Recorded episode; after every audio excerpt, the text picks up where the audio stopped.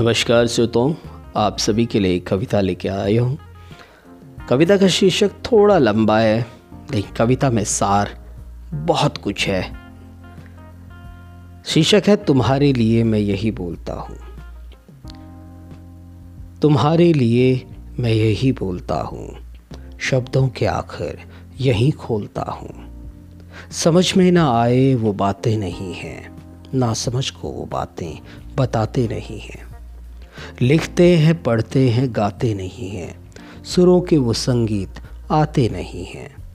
प्रेम के साथ अश्रुओं की वो धारा, श्रद्धा की कीमत बताते नहीं हैं।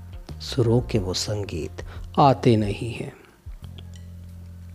अनमोल बातें वेदों के सुन लो, जीवन के उपवन से रंगों को चुन लो, कड़वी हो जो कड़वी हो जो वो भी औषधि है। जीवन को जो बल दे, वो ज़िंदगी है। बढ़ता रहे स्नेह हर हृदय में। कटुता का उपचन न हो इस हृदय में।